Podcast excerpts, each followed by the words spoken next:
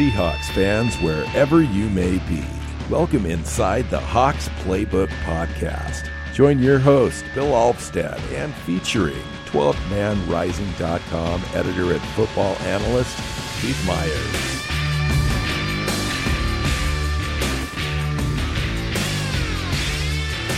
Hey, Seahawks fans, it's the Hawks Playbook Podcast again. I'm your host, Bill Alvstad, and I am here, as always, with Keith Myers. Good morning, Keith. Good morning, Bill. I think we are on uh, lucky episode number 13. Ouch. Let's get through this one without any hiccups. Let's hope so. we usually do pretty good. You know, there are some times, and nobody knows about this, but we recorded the show like five times one time, I think, because we got interrupted like six times, you know, per episode uh, on one of them where nothing was working, and we had all these hiccups and hangups, and I think we just gave up at once at one time and like recorded the next day or two days later or something like that. So. Um, today's show is a continuation of a series of podcasts on uh, position group battles for the team. And today we are focusing on defensive ends and defensive tackles. So it's going to be a great show. Uh, but first, we had uh, some news since our last podcast, and we're going to go over that with you. Uh, first and foremost is, uh, unfortunately, the passing of Seahawks legend Cortez Kennedy defensive tackle with the Seahawks from uh, 1990 when he was drafted and played until the year 2000. He's a Ring of Honor member and a member of the Hall of Fame. And uh, Keith, do you have any thoughts about Cortez Kennedy? This is just absolutely brutal news. I mean, he's he was a young guy still. He was only 48. Um, you know, and it, it's rough because this was a guy who really represented Seattle and the Seahawks uh, just incredibly well. He was always around the facility. He was the guy that, um, more likely than not, was going to be the guy announcing the second round draft pick for Seattle. I mean, that's kind of what he did, and and jumped in there, and and just a, a tremendous um, ambassador of Seattle and and of football to the world. So his passing hurts. Um, hurts quite badly for anyone around the team. And then just as fans, I mean, we're talking about arguably the the greatest player in franchise history. Maybe Walter Jones, maybe Steve Largent, but yeah, you know, those, those three guys right there are standing alone. Yeah, yeah. It, it, it's those three guys and everybody else, and um, and Tez was just I mean, he was one of those guys that revolutionized the game. I mean, he was um, you know, the 320 pound defensive tackle who didn't two gap and, and plug holes. He, you know, had 14 sacks one year in 1992. And um, that's amazing. He just, he was just absolutely an incredible player and, and, and changed. And stuck on what, a very bad team. Yeah, and, and he, that didn't and that didn't change him, which was the amazing thing. Mm-hmm. He made the Seahawks defense as good as he could make it on a very bad team. I mean, one of those years it was a two two win season. Yeah, 1992 was the team went two and 14, and despite the fact that the team as a whole was terrible, he was so good. He won Defensive Player of the Year, um, which never happens. Yeah, because you those those awards always go to. Um, you know, one of those players, but who's on a playoff team right? The guy who had the great statistical year that's on a playoff team, that's the, the guy who's going to win, um, you know, Defensive Player of the Year or, or those awards. And he won it on a year when the team went 2 and 14. So, give you an idea of just how dominant he could be. And you had to be for that to happen. I mean, absolutely. Th- yeah, no question. No question. I mean, 14 sacks by a defensive tackle. That's a great year for a defensive end. That's better than any year that uh, guys we talk, we're going to talk about today, uh, like Michael Bennett and Cliff Avril have ever had in their defensive ends, and this was done by a 320 pound defensive tackle in the middle. Uh, and in an, in a year where teams didn't throw the ball much uh, because of you know the era they were in, and when the Seahawks were always down and down by a lot because the the offense was so terrible. Yeah, uh, so in a competitive uh, in a competitive AFC West at the time. Yeah, so, so, you've got teams that are trying to run the ball and try and run out the clock, Um, and they run the ball way more than they do do these days, and he still got 14 sacks. I mean, that's just it, it's just an absolute crazy um, statistic to throw out there. Well, and he deserves to be in the Ring of Honor for the uh, Seattle Seahawks. It's a very select club, as well as the Hall of Fame. Uh, he was inducted, I believe, in 2013. Keith, is that correct? I thought it was 2012. Two- Um, but anyway, if- he's there. He's if there. you haven't if you haven't heard it, go YouTube and listen to his um, Hall of Fame induction speech. It will, as a Seahawk fan, it'll bring a tear to your eye. Um, yeah, it's it's just it's it's rough to listen to because he is such a powerful guy and such a just smart ambassador of Seattle. So go go listen; it'll be worth your time. Rest in peace, Cortez Kennedy. So, uh, next in the news, uh, moving on to um, uh, team activities, uh, we are right in the middle of uh, the OTAs, organized team activities, and um, we've had a couple of practices, but they've been closed. So we've been kind of uh, observing practice through the pictures that the uh, Seahawks.com site is providing. Uh, however, today's uh, practice on um, Friday, as we record the show, is open to reporters um, and photographers. So we will get a bit more news out of that. Um, so watch for that um, uh, in in your news feed. And then next Tuesday they will also have an open practice, and uh, so next week's podcast we'll be able to talk about some of the things that were observed, and um, see how some of those players look in person uh, that they drafted this year, as well as guys that are coming back specifically from injury, like Lockett and Earl Thomas, and uh, guys that had surgery in the off season, like um, Chancellor had surgery on both ankles, and we'll see how he looks. And, and um, according to to everybody, um, it looks like guys are a little bit ahead of schedule. Yeah, uh, but don't we hear that every year?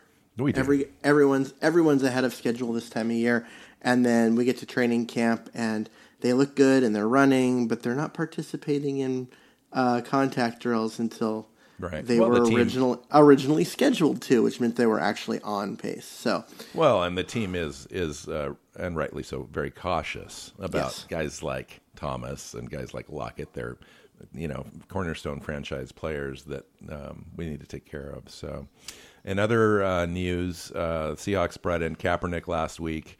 Um, he brought him in for a visit. It, it looked as though uh, the team uh, and activity around that was building up a little bit in the in the news, but it turned out that that's all it was. He came in, he had a visit. Sounds like he didn't work out. They had some mutual interests, but uh, left without a contract, and there's still no word.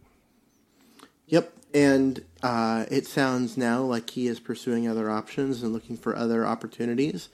Um, although there was a an interesting story that came out that said the NFL uh, went back channels and told the Seahawks to stay away from him, and if that's true, there will be lawyers involved and all of that, and it'll be a story that will be painful Wow. to read about because it'll be boring. But we'll see if anything comes of that. It could also just be you know the typical off season. Um, you know, let's come up with stories to talk about because there's not a lot of stuff to talk about uh, situation. So we don't have any details on that. We're going to have to wait until we get them. Uh, the Seahawks also released uh, Troymaine Pope this last week, along with Speedy Noil, who really nobody had the time to uh, to get to know at all. Uh, it didn't surprise me that they cut Speedy. Um, I, I read some background stuff on him, and it just didn't sound like he was kind of the, the right player for Seattle as far as his mindset was concerned. But Troymaine Pope uh, had some success last year on uh, uh, in training camp and preseason games, kind of a fan favorite. He was cut, signed with New York uh, last year, and then came back uh, at the end of the year, and they signed a future contract with him in January, I believe, and um, they cut him again.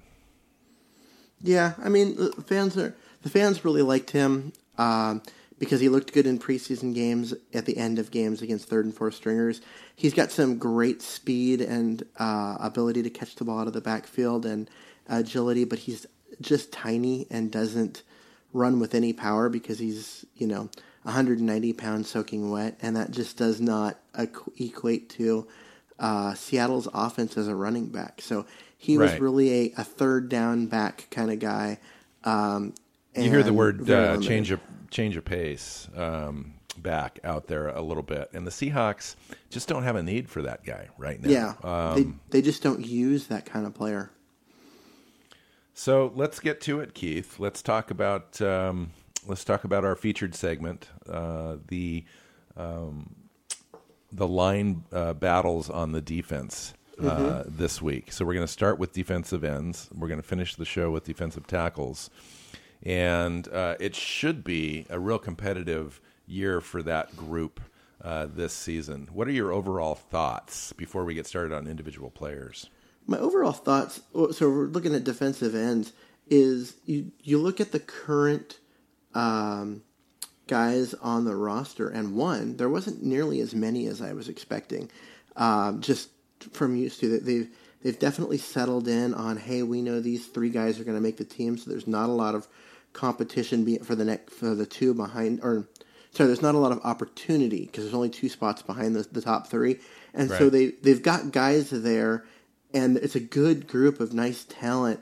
Um, and you just want you need two to step up and and claim those jobs. And they've got i think five guys competing for those two jobs. And so it's it's a nice group. It's kind of small but it's deep. Um, and That was i don't think we're going to get a lot of surprises.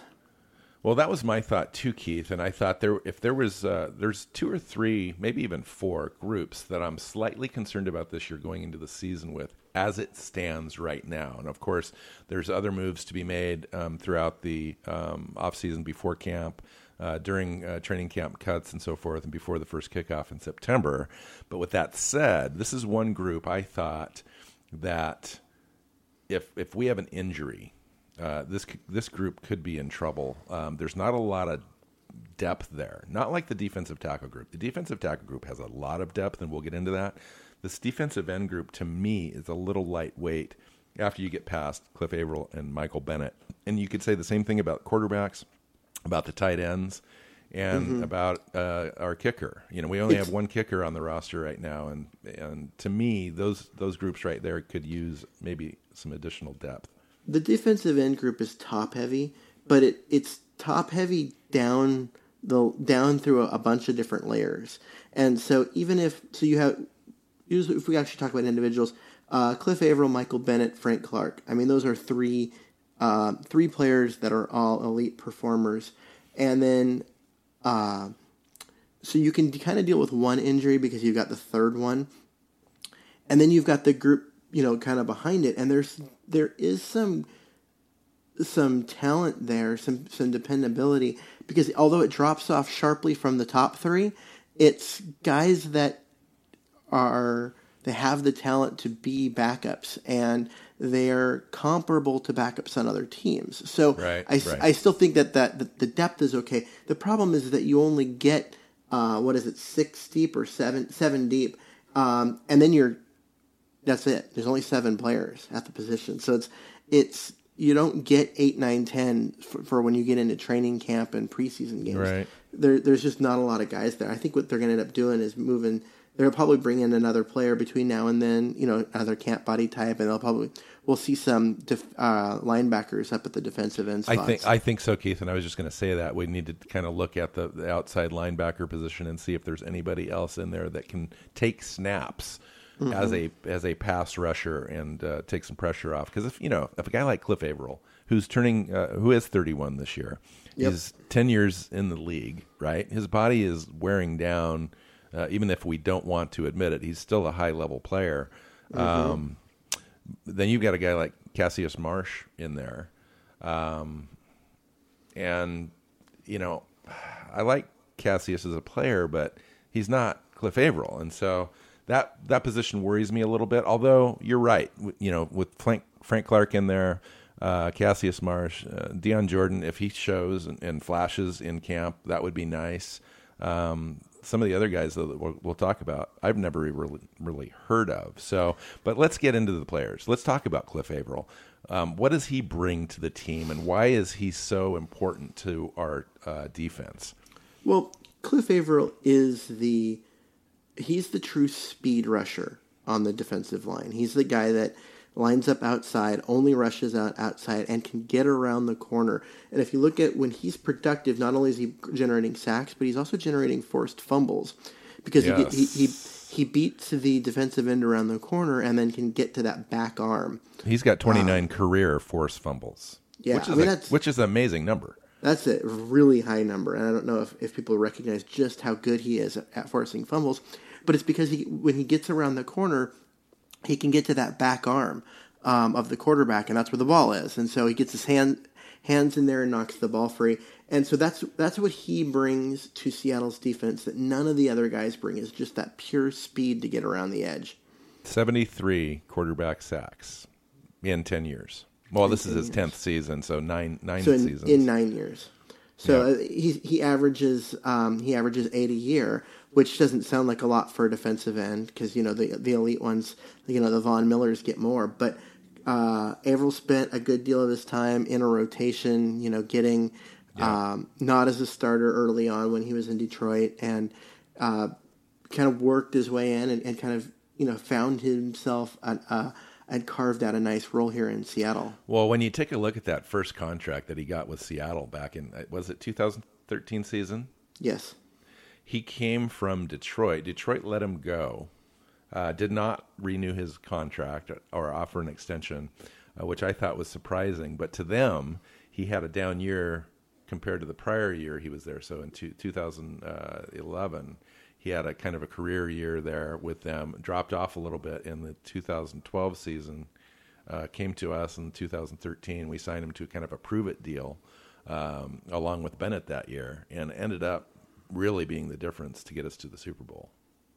Oh yeah, absolutely. Because you know Avril uh, didn't start that first year. Uh, Chris Clemons was still the starter, the team was still in that transition from the old uh, offset line with the Leo uh, out in the nine tech and you know Big Red Bryant at the five tech to uh, a more traditional uh, line with Bennett on the strong side and and Avril on the weak side, and uh, so you ended up with where Bennett and Avril weren't the starters but they got more playing time than the guys who were the starters. They those two played more than Bryant and um, and Clemons, and so it was kind of a, a, weird transition year for Seattle. But it just they had so much depth um, at those positions and so much. We had talent. probably one of the so. historic uh, historic level uh, talent on the defensive line that year.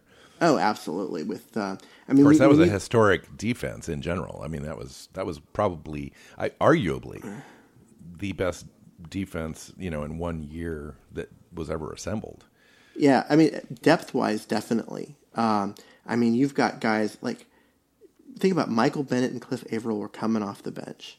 Yeah, I mean that much talent, and that and that was you know these aren't now where they're 31. This was in their prime years. Yeah. Um, yeah.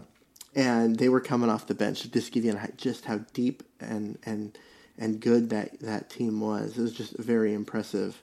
Uh, so what roster. can we ex- what can we expect from Cliff Avril this year, as a 31 year old guy entering his 10th season?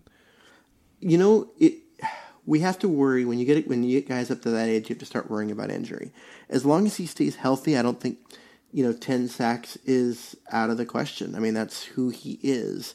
Um, and if, especially uh, with the talent we we landed uh, with Malik McDowell, uh, yeah, being able to create pressure in the middle that really helps those ends. Yeah because Avril's production has been uh, held down a little bit over the last couple of years because quarterbacks have been able to step up and so um, and you know avoid his pass rush from the edge key. because there hasn't been that push in the middle. And uh, if McDowell does what the Seahawks drafted him to do, which is to create that push in the middle, you know the quarterback can't step up. That makes the, the, the path to the quarterback a little shorter for a guy like Avril coming around the edge, and so you're going to see him get you know he'll he'll get more sacks. You're right, Um, Keith, as far so- as him him struggling a little bit the last couple of years with production because last year, for example, they were counting on Quinton Jefferson to be able to come in and do what McDowell is expected to do this season. We also Mm-hmm. have uh, Jefferson back after he had that knee, went out uh, on uh, injured reserve for the year early in the season. Um, and uh, boy, that rotation in the middle to disrupt those passing lanes and and uh, break up that that pocket and that rhythm this year is going to make a huge difference, I think, in guys like Cliff Avril and Bennett and Frank Clark. And oh, it's just I I'm excited for this defensive uh, for the entire defense actually this this season. It's going to be a, a market difference compared to last year because um, I just think that we we just dropped off as a um, as our intimidation factor kind of fell down a little bit, and I think this year we're going to see that come back in spades. Well, yeah. I mean, it comes back to what were they missing last year, and most of all, they were missing that interior pass rush, and so they went and got McDowell to provide that. But they also are getting Jefferson back, um, and so basically, you're going from no interior pass rush to two guys who can do it. And that's going to be huge because now it gives you some depth and it gives you, okay, if one of the guys gets hurt, you still don't lose it completely like what happened last season. So before we get to uh, David Bass, who I've got next on the list, I want to talk about Michael Bennett because when you talk about Cliff Avril, you naturally just want to talk about Michael Bennett as well because those guys are kind of our tandem ends uh, that work together. And how does um having guys like McDowell impact Michael Bennett? Well, what it does with Bennett is it allows him um, more flexibility because in the past, w- when Bennett has been at his most productive and his most disruptive, they line him up anywhere. They'll line him up uh, anywhere along the line and let him come, or they'll line him up somewhere and you know run him on, a um, switch or a stunt and, and let him rush through any gap.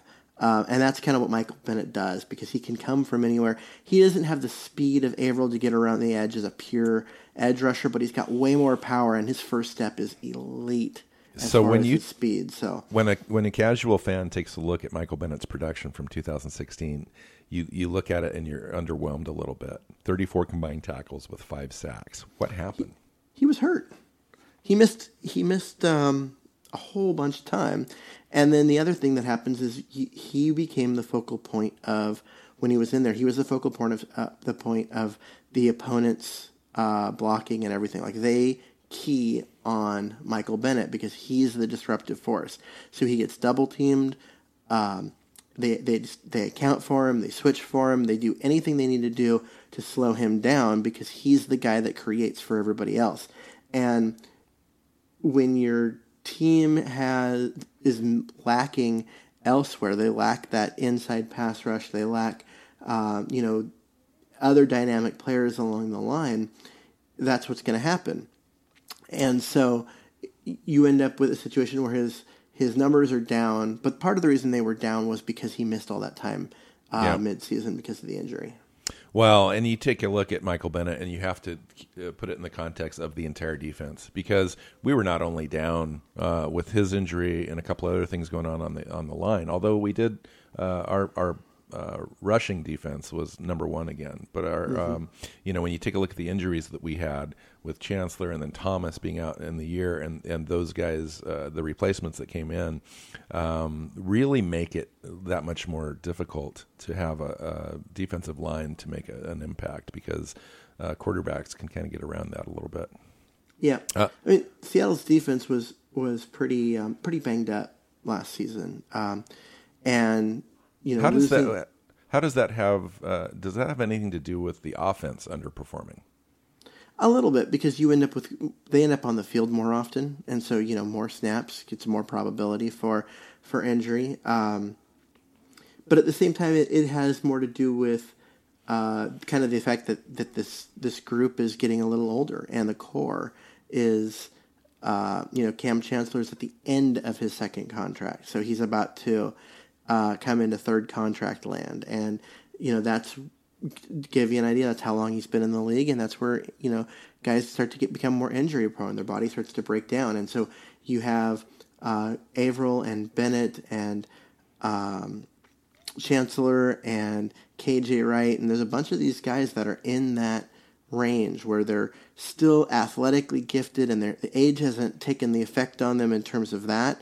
But they've But it, but got- it could, sh- but that that effect though could show up but at it any show time. Up, yeah, but but it should go up. It should show up injury wise, and so it's a little it's a little dicey as a as a roster building situation because these are really good players, and you don't you know you don't want to get rid of them or anything, but like that. But at the same time, you got to be careful because they are more likely to miss time now than they were a couple of years ago.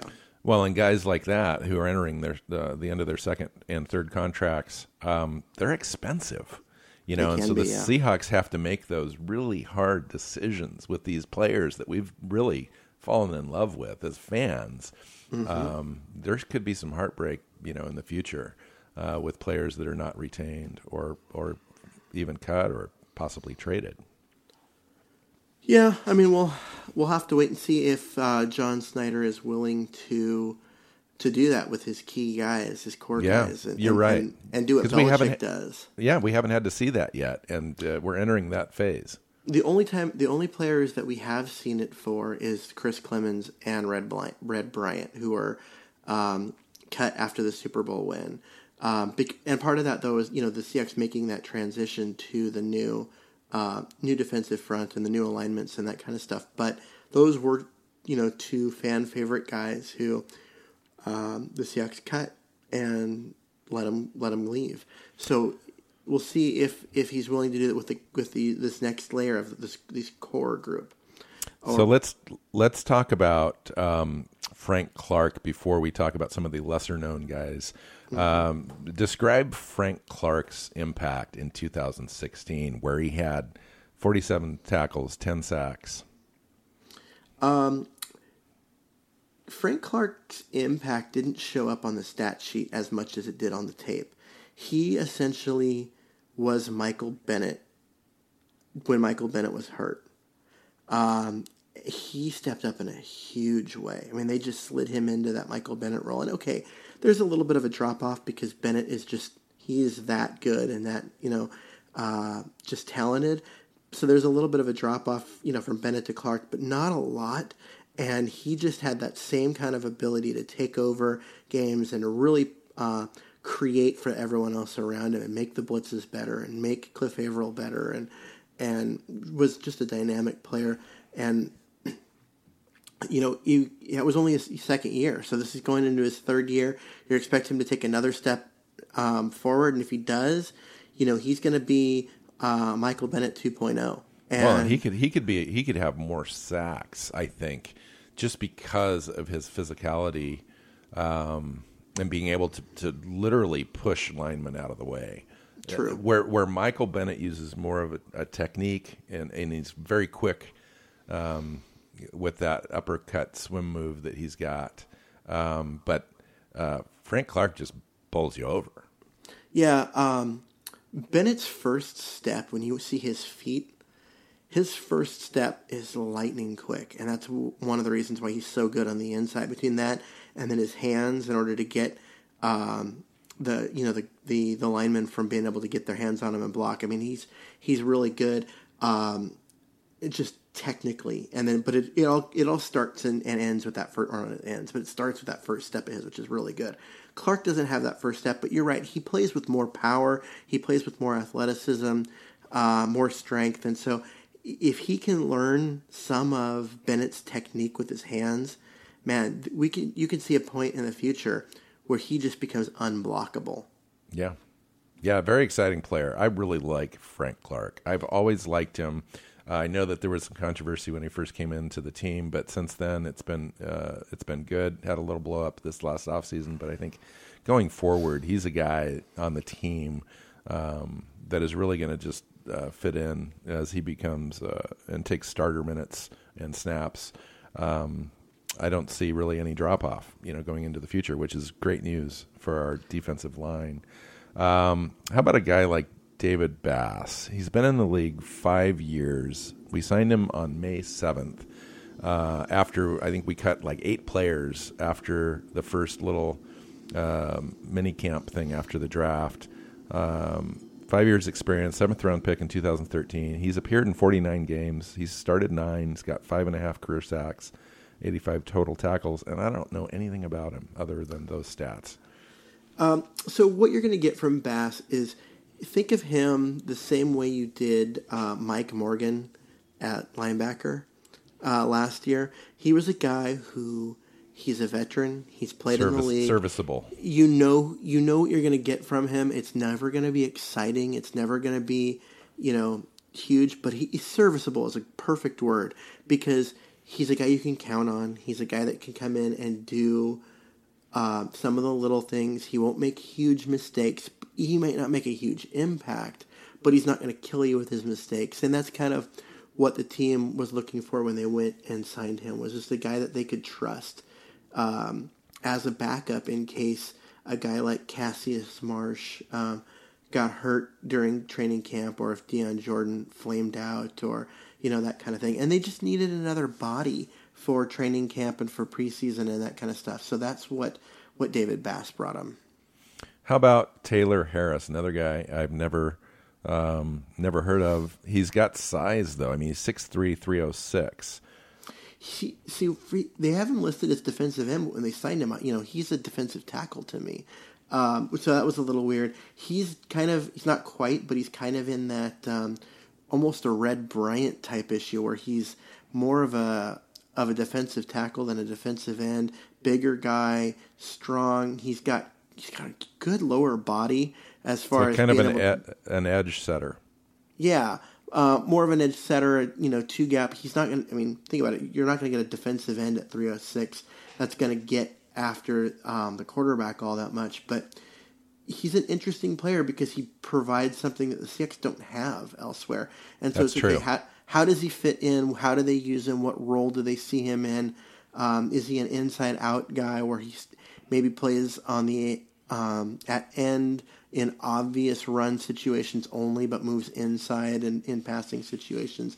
We're just gonna have to kind of wait and see how they how they use him once uh, training camp begins. Well, and you never know. I mean, by the time camp comes, some of these guys we're going to talk about are just not going to be on the team anymore because the Yeah. team does uh, like to go through lots of players before they settle in on a, on a roster in camp. Um, and he could he could be you know one of those guys. Um, how about, how about Dion Jordan? Signed him this offseason. Uh, came in with into the league with a lot of hype in 2013, third overall pick. Um, where I think Miami moved up from like 10 or 12 moved up to get him uh, as the third overall pick and then immediately was just completely disappointed um, and then miami finally released him this last march um, on an injury settlement i guess he had a knee injury he's still recovering a little bit so he's not able to completely show in camp i don't even know if he makes it to to uh, to our regular camp in, at the end of july I think he will, unless he has some sort of off-field incident, um, which is one of the. I mean, the knee got in the way, but that wasn't the main problem in Miami. Um, it was the other suspensions, and as long as Dion Jordan keeps himself clean, I think he'll get into camp, and then they'll see what's happened. Because what he provides Seattle is a super hyper athletic uh, speed rushing defensive end who can do everything. He is essentially a um, larger version of Bruce Irvin.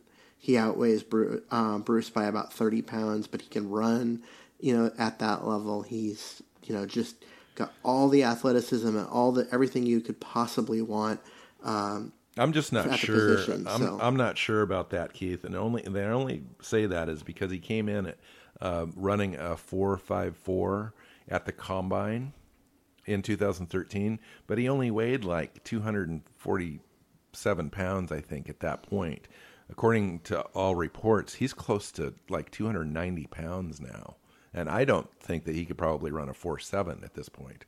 Well, I don't think uh, the stuff that I've seen has him about 270.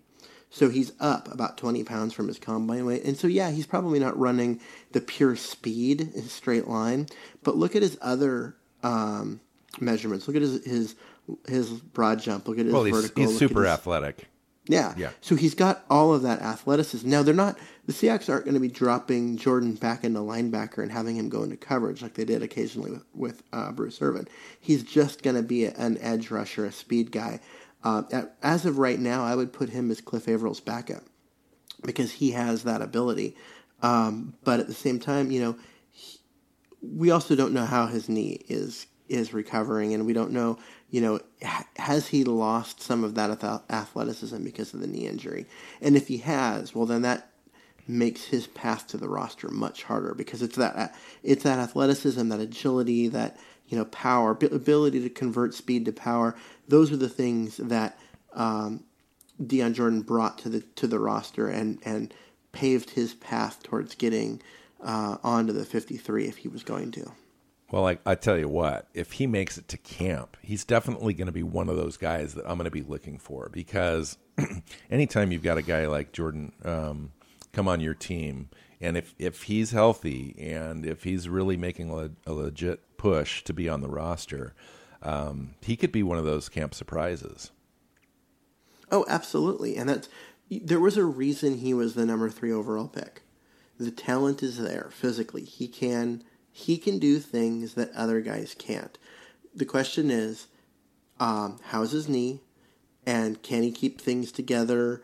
Um, he hasn't kept things together so far, Keith. So what? I mean, you know, you, you exactly. as a as a fan, you just have to say, okay, no risk, high upside, and that's yep. where you have to leave it until you see it on the field. And when you see it, then you can get excited. Until then, it's yep. really hard to even talk about. Exactly. I, I think that's a great way to think of it is because you just don't don't have any expectations for him because that's might be what you get out of him. But if he does hit, he's going to hit big. So, so we'll let's let's talk about Cassius Marsh real quick, and then we can move on to defensive tackles. Um, here's a guy that came into the league. He's got he's entering his fourth season, uh, which is his kind of uh, make it or break it season with the Seahawks as far as getting uh, re-signed with the team. Um, out of UCLA, six four, around two fifty. Um, I was excited about his prospects when he first started, um, in the way that they were going to use him, um, because they were all over the place uh, at UCLA with him. He played defensive tackle, then he played defensive end. He was his weight was up and down. He kind of settled in with Seattle, but really hasn't shown enough to warrant giving him another contract. What do you think? Yeah, I would agree. I mean, he sound he looks he's going into his contract year, and he looks like a guy that they're going to probably let walk and replace with a younger uh, draft pick, and and hope they can find someone. I mean, unless of course he just explodes this year, but there's nothing from the tape from his previous three years that that suggests that he's going to just explode and, and make himself look like an uh, indis- uh, indispensable player. He's got some speed around the edge. He's got some, uh, you know, some quickness, but not a ton. Uh, the Seahawks have used him a little bit at outside linebacker, um, you know, at the strong side, you know, to set the edge against the run because he's got you know some of that quickness and he's got a little bit of the size as a defensive end that he can handle that.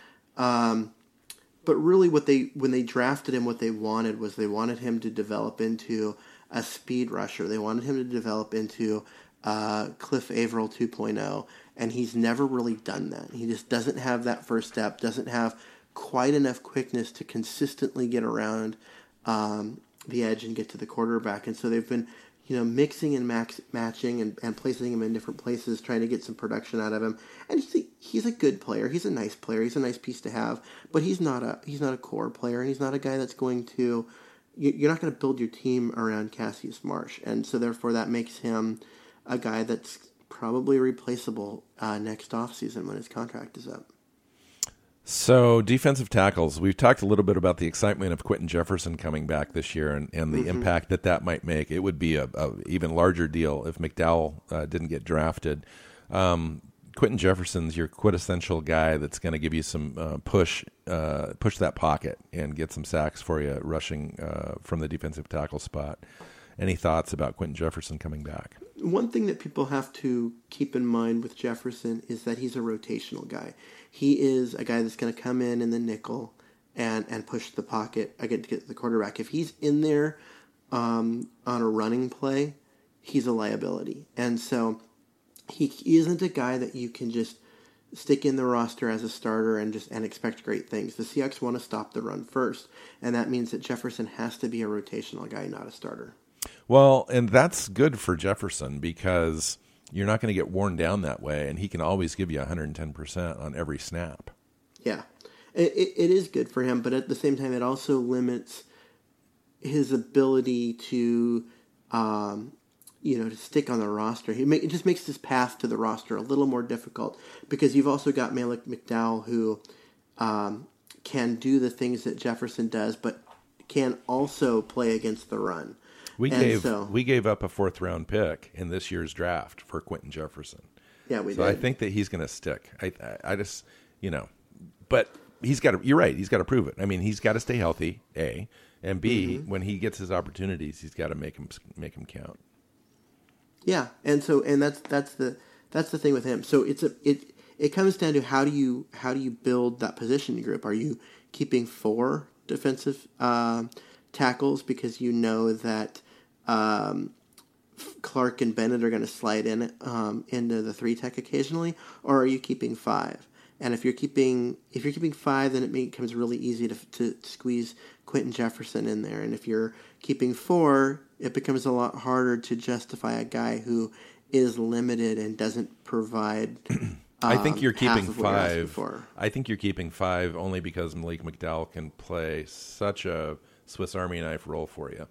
Yeah, probably. How about um, Shaneil Jenkins, guy I've not really heard of, came in from a, a, a Division two school. It's, he's entering his second year. Um, had some good production uh, against that lower level competition, um, but and signed a, a futures contract with Seattle. So okay, so you look at, at Jenkins, and one of the things that I found that was interesting is he so he's listed as defensive tackle at 275 pounds. Yep. Dion, Dion Jordan is also listed at 275 pounds. He's a defensive end. Uh, Michael Bennett is 274 pounds. Uh, to give you an idea of the size, this is a guy who's really undersized on the inside, but Is he is he Uh, quick? he is quick and he's got good hands, and so the the Seahawks are bringing him in um, as a he's basically you know Quinton Jefferson insurance. Um, I don't know if there's a, an easy path for um, Jenkins to make the roster at this point, but that's who he is. He's young, he's athletic, and or he's not really super athletic, but he's quick um, and has the ability to to brush the passer on the inside. But he's way undersized. He's gonna um, he's essentially not there on a running. He's play, he's so- in he, he's insurance. I mean, quite Uh-huh. frankly, he's not going to make the team unless somebody gets hurt. Yep. Um, let's talk about uh, Naz Jones, Nazair Jones. He he likes to go by Naz, um, so that's kind of his nickname. Uh, A rookie, uh, run stuffing defensive tackle out of North Carolina. Um, Mike Mayock was concerned on Jones because he thought he ran uh, hot and cold, and more cold than hot. uh, but but in our role in our defense, he is a rotation guy, and maybe that makes a difference for guys like that. So Naz Jones is basically um, he is here to try and make Ahtyba Rubin expendable. Um, and they're this, they are very similar players. Yeah, Um, Naz is taller, but at the same time, you know, but the, you look at the combination of uh, of weight and athleticism and what they do, and you know, and the, Rubin's going into his tenth season. By yes, the way, and he's already thirty. Um, and you know, Jones is twenty two and a rookie, so that that'll give you a, a little bit there. But so you have he, he is he was drafted and brought in entirely to uh, to try and push Ahtyba Rubin off the roster. I don't know if he can do that because I think Rubin is still um, the starter because of his ability to play both the three tech and um, the nose tackle spot. But uh, Jones is probably taking over Rubin's spot next year. I still see that you know if we do keep five, which I believe that we will, I still see Naz on the roster and Rubin on the roster this year. Yep. And then the third guy in that group would be uh, Jarran Reed, assuming that his legal troubles don't end up landing him on the suspended list. Um, Well, let's talk about Jarran Reed. You know, there's a guy we brought in from Alabama last year. Uh, you don't see a lot of stats on him overall, but he made a great impact as a, our kind of a run stuffing defensive tackle last year. In Oh, that, yeah. in that Mebane kind of role. That's exactly who he is. He's he was the Brandon Brandon Mebane replacement. He's the nose tackle. He is a two gap guy, meaning he he'll um, he lines up, takes on the center, controls both A gaps with the idea that he he'll shed and tackle the um, the running back as they come through. Uh, did a very good job of it. He's got a really good anchor, so he doesn't get pushed. Um, he is a very stereotypical nose tackle. He's a, he's the the kind of guy that you want in the middle of your line, and Yeah, yeah, provided- solid, and a guy that Yep. you can probably re-sign, you know, for another uh, contract relatively easily. Um, a guy that you can basically plug in there and forget about it. Yep. So from a football standpoint, you know, Reed is he is um, as he's the guy that you kind of depend on. He's the, that middle of, of the um, of your defensive line, much like Brandon Mebane was. Now the question is, can can he stay on the field and not get himself in trouble? Because there was a, a domestic incident and he was arrested, and we still don't have very many details about all of that, and we don't know if anything's going to come of it or whether there was there's anything substantial behind it. So we're still waiting on details for that, but. Uh, that's like really the only question mark when it comes to Reed. This is a, this is a very solid long term starter for Seattle, assuming his off field stuff is not a big deal. So, do you feel like Naz Jones can come in and kind of take his place if he was out four games? I mean, we just don't know at this point, but would that be the guy that would do it? Yes, but it would happen in a shifted way. What you'd have is you'd have Rubin that would slide over into the nose tackle spot, and Naz Jones would um, come in at the three tech um, and and take Rubin's spot. So I know it's you know you don't want usually you don't want to do something like that because then you make two positions weaker rather than one. But I just think that's what the Seahawks will do because they trust Ruben in that role. He knows it. They know that he can do it, and so then you're just setting up uh, the rest of the defense to have more confidence in that key spot at the nose tackle. So, one of the um, few undrafted free agents uh, on the defensive side of the ball is a defensive tackle, Jeremy Liggins. Uh, got good size at 6'3", 315. He- The interesting thing about this guy is he was originally a three-star quarterback recruit at 270 pounds at Ole Miss, and I, I guess he, his his claim to fame is he can throw a football like 80 yards.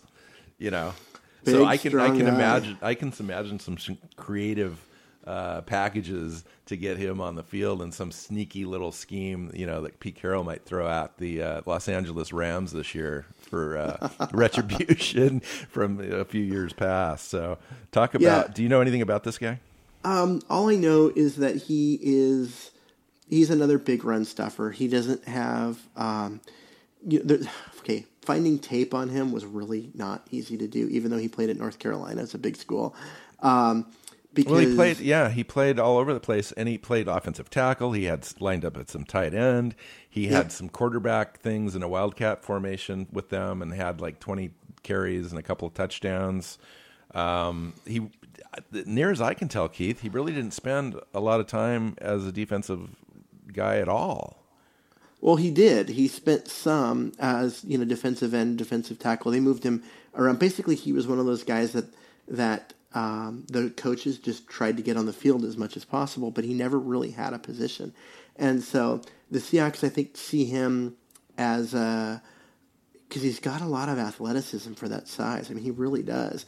So they see they see him as a guy that they can they can use in different ways. But I don't know if they can get his technique um, to a point quick enough to where he can make a, an impact. Um, but if he does make the team, I could see him actually getting time at fullback. I can see him getting time on the offensive line because uh, Cable will have a beer with the guy, and all of a sudden God, he's a all of a sudden he's an offensive tackle. you know, I'm serious. I'm totally serious. Yeah, I can see that too. But I see him more as a fullback, the same way they, you know, because they they had um, uh, Tani Tupou last year, who was a defensive tackle. They moved to fullback. They had um, uh, the big guy, um, Will Tukuafu, who was a defensive end. They used it fullback for almost two years. Yeah. So I could see them mo- moving a, a guy with his ability to move and and um, his knowledge of you know different offensive things uh, into fullback. Because then then yeah, then you end up situations where it's like, okay, he's the fullback, and you um, you know motion him somewhere. Uh, get a pitch going outside and letting let him throw it Yeah. um, deep downfield to Lockett or one of the speed guys down in the corner and see what happens because he's or, got the or hand him or hand him the ball at the at the three yard line and just watch him. You know, William Perry, the refrigerator Perry, over a couple of guys. You know, Yeah, because he's because he's three hundred and four pounds. So, uh, you know, we'll we'll see. And and he's an interesting guy. He, he reminds me of this year's version of Tanner McEvoy, who was a quarterback, safety, wide receiver, tight end um, at Wisconsin, and the Seahawks brought him in, turned him into a full time wide receiver, and just let him develop and use that you know athleticism and the weird measurables that he has, um, and turned him into a a fun player to watch. And so, you know, this is a guy who has those kind of same ideas, but on the defensive side of the ball. So we'll see. He doesn't really have a position, but the team will get him one at some point, and it'll be fun. Fun to watch. So, a couple of guys before we talk about McDowell. Um, we already talked about Rubin, um, and we kind of know what we've got there. Garrison Smith is another name that's been around the roster a little bit. What do you know about Garrison Smith?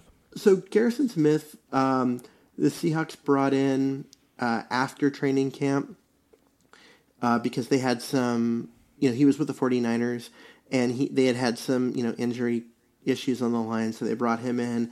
And then when um, Quinton Jefferson went down with his injury, uh, Garrison Smith stepped in in that same role as the interior pass rusher, uh, and actually did okay. But then he also got hurt and ended up on injured reserve, and then that the team was left with nothing um, as far as interior pass rush. So that's kind of what he brings. He is um, Quinton Jefferson light, which sounds weird because he weighs more, but uh, it's the same idea um, that he's the guy who's going to come in and, and push the uh, push the pocket from the in, inside uh, on those downs. He, I just see him. He's he's not as good as Jefferson on tape, and so he's got a, a longer path to get there. And then they've also got guys like Jenkins and um, you know McDowell who will give you some of that as well. So it's it's kind of a, a hard path to see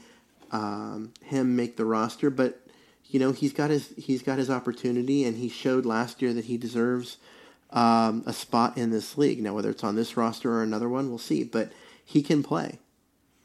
So let's wrap up the show talking about our prized 20 year old second round draft pick. Uh, goes by the nickname Leek. Leek McDowell. I like it. Uh, rated number 24 overall player in this year's draft by Mc, McShay. Uh, number two defensive tackle overall. Um, he's a pass rushing specialist out of the defensive tackle position. It's going to disrupt that pocket and um, timing.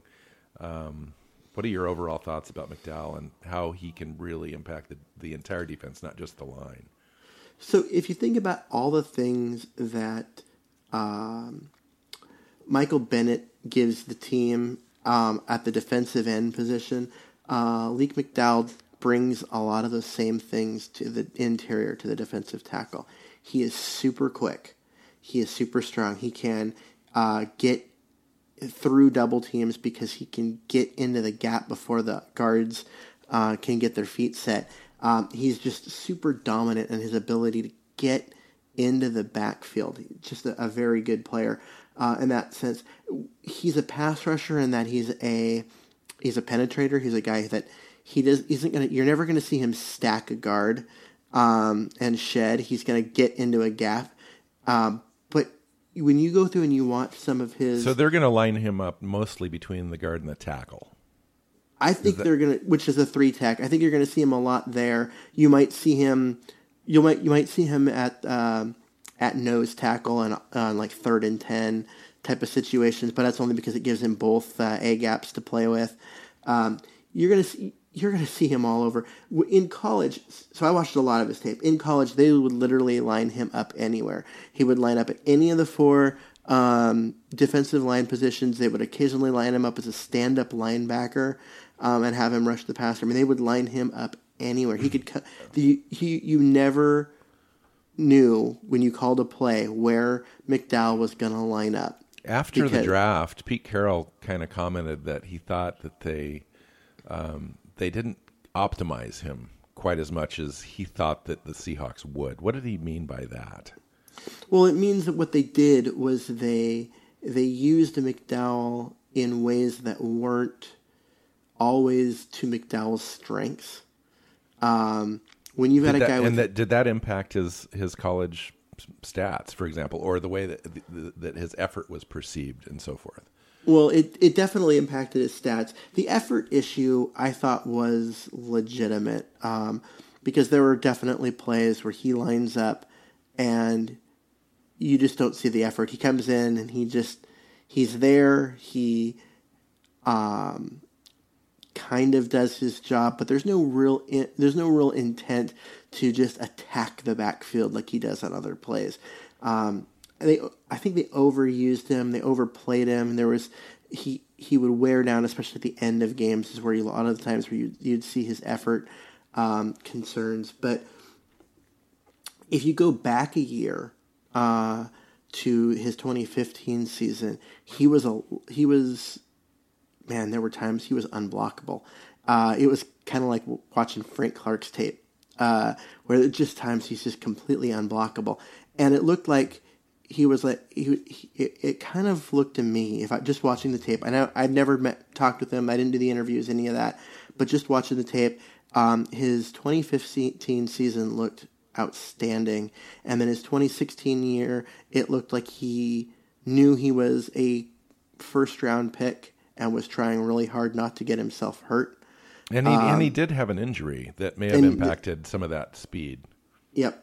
Um, and so when he when his efforts there, man, you're not going to see many players that are better at getting into the backfield than than Leek is. I mean, he's just quick and strong, and he can just penetrate through. He his tape when he's on reminds me of Warren Sapp, and that is That's that is nice. really high. That is really high praise, and not one that I I, I say lightly. I mean, he is that dynamic of, of a guy that gets into the backfield. And if you go and you watch his game tape against um, like Indiana, which is a running team, he had he disrupted that uh, offense more than any other player on that Michigan State defense because of his ability to get into the backfield. He wouldn't. He made it so that um, the Indiana running game couldn't get going because they couldn't get their running backs to the hole. They they were always stopping, changing directions. He completely disrupted everything about that running attack by getting into the backfield. And he didn't make a lot of tackles. He didn't make a lot of, of plays that show up on the stat sheet. But you know, think about it when you see Seattle's running backs yeah, yeah, yeah. dodging dodging guys in the backfield. Sure, they they dodge people, they make guys miss, but it screws up the rhythm, it screws up the timing, it, it screws up everything about the blocking. Um, well, and, and you allow your linebackers and our uh, up in the box safety Kam Chancellor to come up and make plays, and and we've got you know three of the best at that position. You know, you've got uh, Wagner, KJ Wright, you've got Chancellor coming up there, and then you got a guy like uh, McDowell in the middle that's that's you know taking up some space there, and oh my goodness, yeah. that's gonna be that's gonna be really really fun to watch this season. Yeah, and so you're, you you see a guy like that, and, and you see um, his ability to impact plays, whether it's run or pass, whether it's you know third and short or or third and long. Um, it doesn't matter. He's he can impact plays on on almost every play. It's just a very dynamic guy, and and, and this is it, the type of thing, uh, the type of player that directly impacts the team's swagger you know, oh, yeah. because he a big play guys like that, guys that make big plays behind the line of scrimmage, get the entire defense fired up. Oh yeah, and and you know he'll get sacks or he'll he'll create sacks for other people. You'll see Bennett and Avril's production take a nice jump this year uh, because they've got that guy in the middle, and so you have quarterbacks running and they'll run into the defensive ends. Um, he, will make life easier for the linebackers. He's a guy that makes everyone else better. Yay! Um, that that that's probably the most exciting pick for me because I'm kind of a defensive guy. When I take a look at the team, I really want a strong defense. And for years before Pete Carroll arrived, we did not have a very good defense. In fact, probably you know going all the way back to goodness Chuck Knox days, uh, Knox days. Uh, for me, you know, to have a really good, solid defense um, is is awesome, and uh, Seattle's got one of the best. And this year, I think we get back to having that kind of 2013 defense where teams are just intimidated. I mean, we literally intimidate teams, and we haven't done that for a while. Yeah, we haven't done that the last couple of years. Um, the 2014 team had that, but you can see that it, it dropped off a little bit because you're just you just aren't going to be able to maintain that. and that's where I, I I peg this the talent this year is more on the the 2014 level than the 2013 level. Well, that's just be, that's hard. I mean, that's impossible. Yeah, I mean, because, as far as getting back to the 2013 level, that yeah, that team right there was one of the top three defenses of all time. I, w- I would I would definitely put them there. I mean, and it's just and some of that's I'm sure homerism because I watch it so closely, yeah. but at the same time, I watched that um, that 2001 Ravens defense. Uh, and the 85 Bears defense. So and the 85 Bears. Yeah, right, and, right. and, then then the the only other one that I would put um, in the conversation are the the Purple People Eaters um, from the 70s, and you know those are the those are the, the three groups that we put in there, and we say, okay, those are um, those are the elite teams, and then where do you put Seattle? And I put that 2013 Seattle defense. God, they're right there with the the, the that Ravens team as as perhaps the best ever. And just just the way they dominated teams, they just absolutely changed what offenses did and, and just made guys scared. They, the offenses did not want to play against Seattle that year.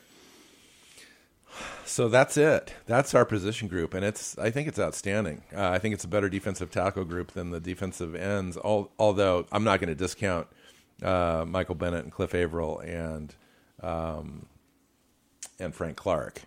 Don't get me wrong, but uh, overall, the the when you combine those three guys and our defensive tackle uh, rotation guys, it, we're going to have a really nice unit really nice unit going into the season. So something to look forward to and watch in camp, and then when the season starts, it's it's gonna. I think it's going to turn out awesome. So we had, we did have a little question this week uh, out of the mailbag. Uh, I'm going to try to make it a little bit more concise. Is um, you know why did we have a penalty in the OTAs, and how do we prevent that from happening in the future? Okay, so the penalty for the OTAs was was handed down for excessive um, contact because these OTAs are supposed to be non-contact practices. Uh, no pads. They it's just it's not supposed to be contact drills because they don't want people getting hurt.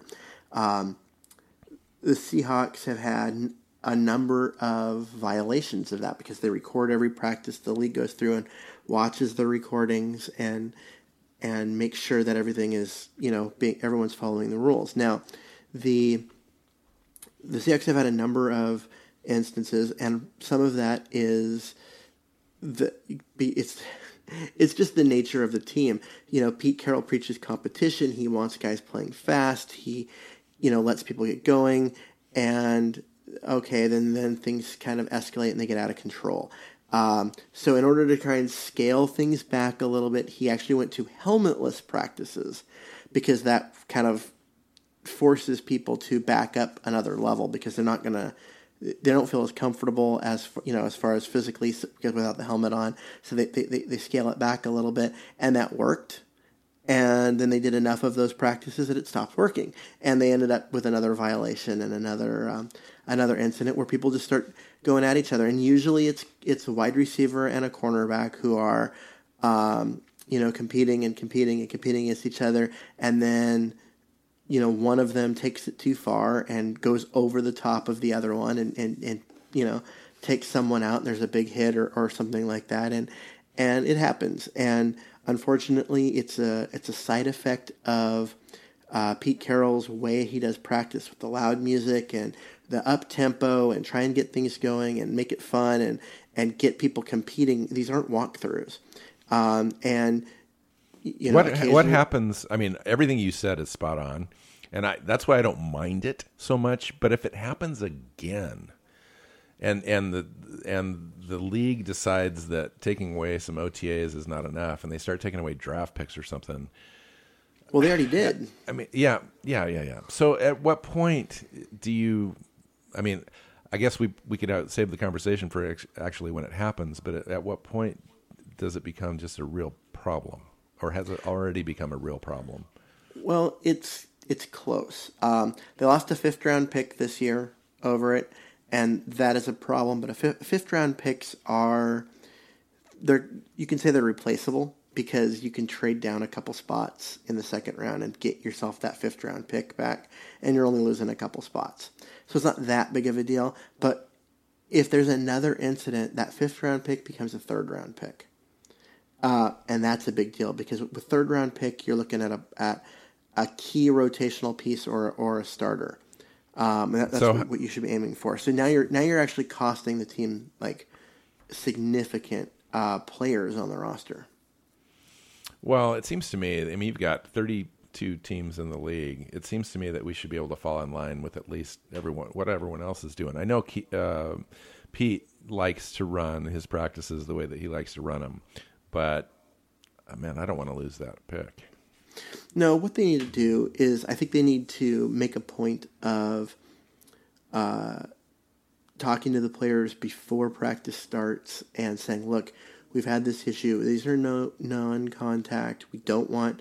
We've had these problems. We don't want these problems anymore. Let's make sure we're we're being good about it. Um, and they need to slow things down a little bit, you know, and not have it be quite so hyper competitive for a non-contact practice uh, and just find other ways to run these drills. Maybe run less um, one-on-one drills and, and, and, less offense versus defense, and more, you know, more position drills and more things where you're they're working on on parts of the team and aspects of stuff, and um, but without having that that pure competition in there where things can get out of hand. Good answer. I'm going to leave it right there because we're we're out of time this week. Um, good show. Uh, thank you for joining us uh, on the Hawks Playbook podcast. You can find the show at hawksplaybook.com. You can find the show on iTunes and subscribe, Blog Talk Radio, a number of other podcast apps that you have and get your subscriptions from. Um, you can find us on Twitter. Keith is at Myers NFL. I am at NW Seahawk. You can also find the show at uh, Hawks Playbook. So that's it for this week. And next week, we'll uh, turn our attention to uh, the linebackers and uh, probably safeties. I think I'll combine that group. And um, the following week, we'll be uh, getting into uh, defensive backs. So, with that, you got anything else, Keith? I don't. It's a good show. Good week. Let's good do it week. again next week. Let's do it. Uh, I think next week we're going to record on Wednesday, so look for that to either Wednesday afternoon or Thursday. So until next week, we'll see you next time. Thanks again. Thanks for listening, everyone. The Hawks Playbook Podcast is brought to you by the Fansided Network and 12thManRising.com. Find our podcast on the website or subscribe on iTunes. You can find both Bill and Keith on Twitter. Bill is at NW Seahawk, and Keith is at Myers NFL.